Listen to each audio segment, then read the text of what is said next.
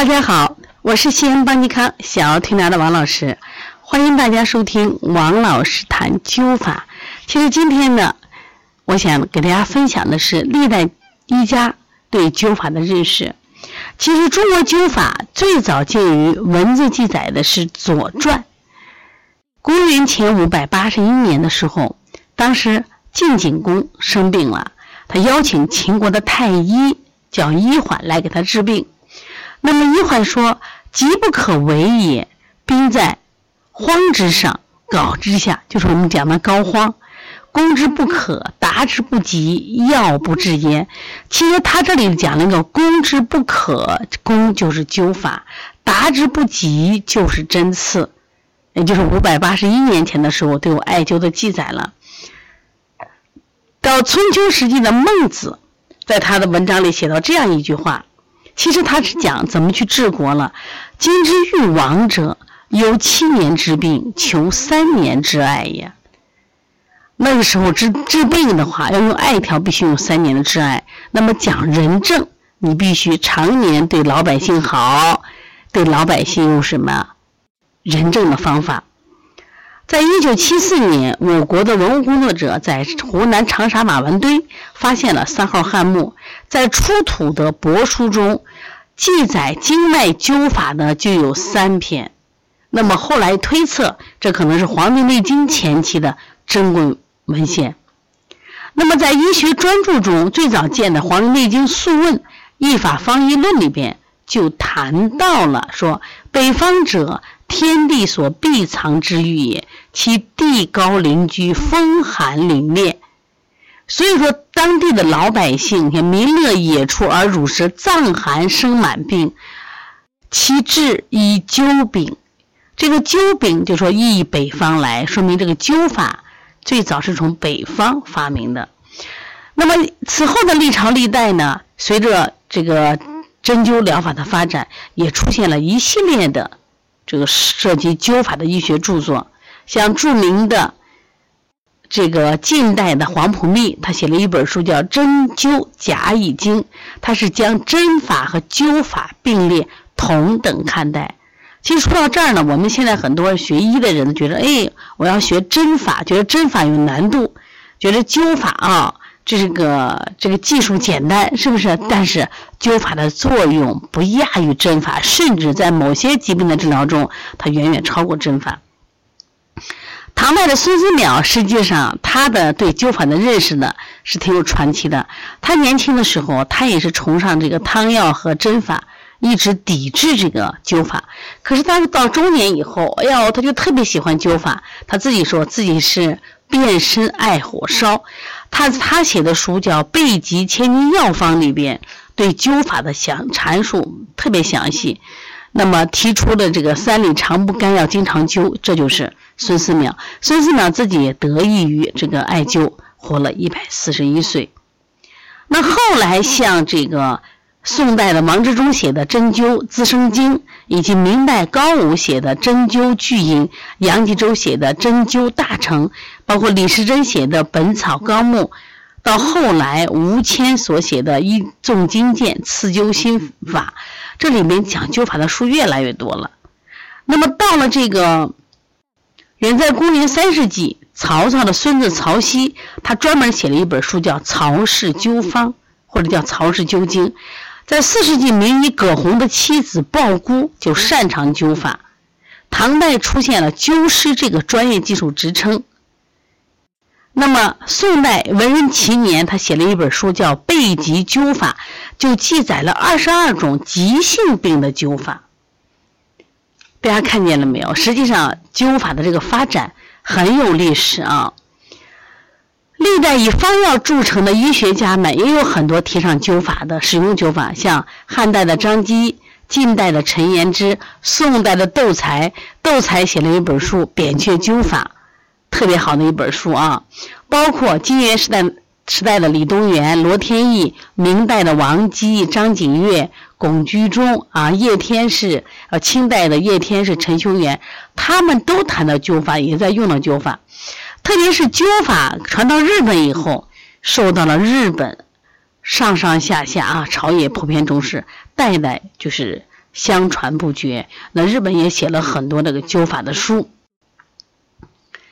那我们国家这些医家他们的灸法的注释也有很多的观点。那今天我想跟大家聊一下。那首先呢，我们想了解葛洪。葛洪是东晋著名的医药学家、道家，他是今天的江苏省，就江苏人。这个人呢，其实也活了八十一岁。那古代人描述他啊，说像这个形貌丑陋，但是这个。性格率直的一个人啊，晚年隐居在广东的罗浮山，后人称他为葛仙翁，他很厉害啊。他一生写了很多书，突出在灸法方面有一本书，大家记一下，叫《肘后备急方》，他就记载了割蒜灸、割盐灸，这是最早割物灸的最早记载。因为在古代的时候，我们很多灸法是直接灸，人怕烫，哎，用割蒜灸、割盐灸，其实。作用也挺好，因为本身啊蒜呀盐，它能起到特殊的就是引经作用。在他这本书里，全书有九十三类病症，有三十多类的采用灸法，内外妇儿五官传染病全全了啊。他记录的针灸一方一百零九条，你知道九十九条都是灸方，而且他对灸法的作用的效果、操作方法、注意事项都有比较全面的论述，对疾病的技术和治疗。不少是世界医术史、医学史上最早的史料，就非常了不起的啊。其实他这个书的写作离不开谁？离不开他的夫人叫鲍姑。鲍姑呢是葛洪的妻子，他的父亲呢叫鲍亮，他曾任南海的烫手，呃太守。他受父亲和丈夫的影响呢，热爱医学，成为我国历史上第一个著名的女灸法家。注意记住了没有？中国历史的女灸法家第一个是谁？鲍姑。过去说谁说女子不如男？你看灸法专家第一位就是鲍姑。她后来把她的技术也非常的大方，传给她的弟子。她在岭南一带行医，所以后世为了纪念她的功绩呢，专门给她建了一个鲍姑井，修了一所道观。然后呢，这个道观呢，后来改为三元宫，专门塑有抱姑像，历代供奉不绝，到现在还有遗址。所以他是当时非常人受人尊敬的灸法医师。这是讲这个夫妻俩啊，很了不起。其实还有人，就是陈延之。陈延之大概是南北朝时宋齐时期的医家，擅长于针灸，尤重视灸法。那么他大力提倡灸法，认为谁都可以使用，而且呢，他的特点是取穴少，每次只有一到三个穴，壮数多，每次是五十到一百壮。另外还有一个人叫王涛，王涛呢是唐代的医学家，是今天陕西眉县人，他写过一本书啊，叫《外台秘秘药》，这本书是很有名气的。这个书呢是个全科的综合性的医学著作。这个书几乎包括医学全科，而且这个书呢，他说的是真能杀生人，不能起死人。说针法故来以为深奥，令人足不可解。那对于他来说，他只研究不讲针，他对针是排斥的啊，但他对灸法呢是非常非常的推崇。那么他举了一个例子，说当年这个华佗呀。就是给这个曹操去治病，这要知道曹操这个老有头疼病有没有效果？有效果，但是一直没有治好。那后来用灸法来治，以后曹操这个头疼病就彻底都没有了。另外第四个人我们想介绍，应该准确是第五个人吧，想介绍一下窦才。窦才呢，因为写过《扁鹊新书》这本书，而这本书呢，主要讲的是灸法。那么窦才呢，受道家的思想影响，他提出保持阳气为本的主张，说人要保持阳气，那我们用灸法是最合适的。他提出一个观点，他说保命之法，着艾第一，丹药第二，附子第三。我们在现在临床中，会用附子的医生都很厉害，能治疗疑难杂症，甚至是癌症。那么，但是在在这个窦才这里面，他认为着艾比附子还厉害。而且他说，医生治病用灸啊，就像做饭虚心，把灸摆在各种的治法之上。扁鹊新书论述的病症和医案，几乎百分之九十以上用的全是灸法。它在诗经中两大特点：第一个灸的壮数多，一般每穴灸多少壮？十壮、百壮，甚至五六百壮。有人就问他了，他说：“人的皮肉最嫩，五百壮把人不烧焦皮肉呢？”这个斗才说：“呀，佛你不知道，说已经死的人灸二三十壮，其肉都焦了。为什么？因为他死了，没有血溶养也。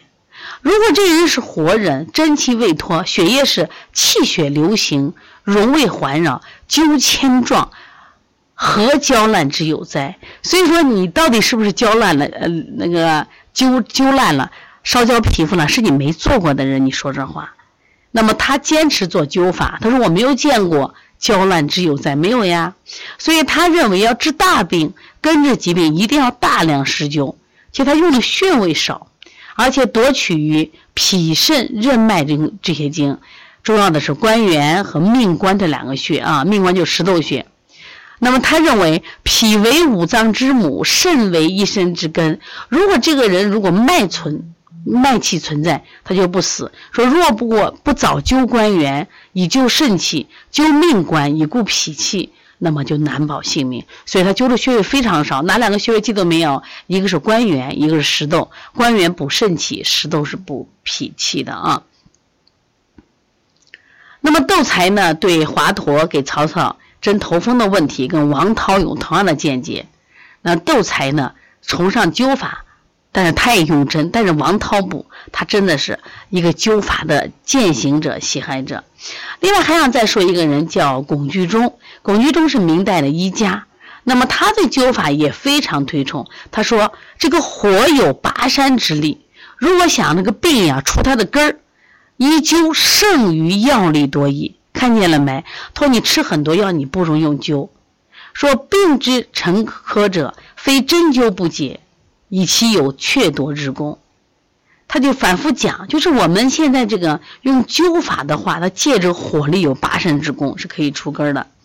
那么他特别推崇有几个穴，这个膏肓这个穴啊，膏肓穴，他说膏肓之穴无所不治。那今天呢，我们就介绍这几个。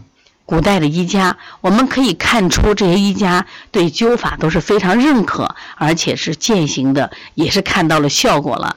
随后，我们这些课程将不断的给大家分享我们医家在灸法中的案例，让大家对灸法充满信心，让大家爱上灸法，让灸法为我们的健康保驾护航。而且学习灸法又简单又好操作，而且物美价廉，所以说。如果让你的家人更健康，如果让你白里透红、与众不同，让我们周围的朋友因为得到灸的呵护而健康，来跟我们学习灸法。我们在十月底有陕西省艾灸大会，欢迎你来参加。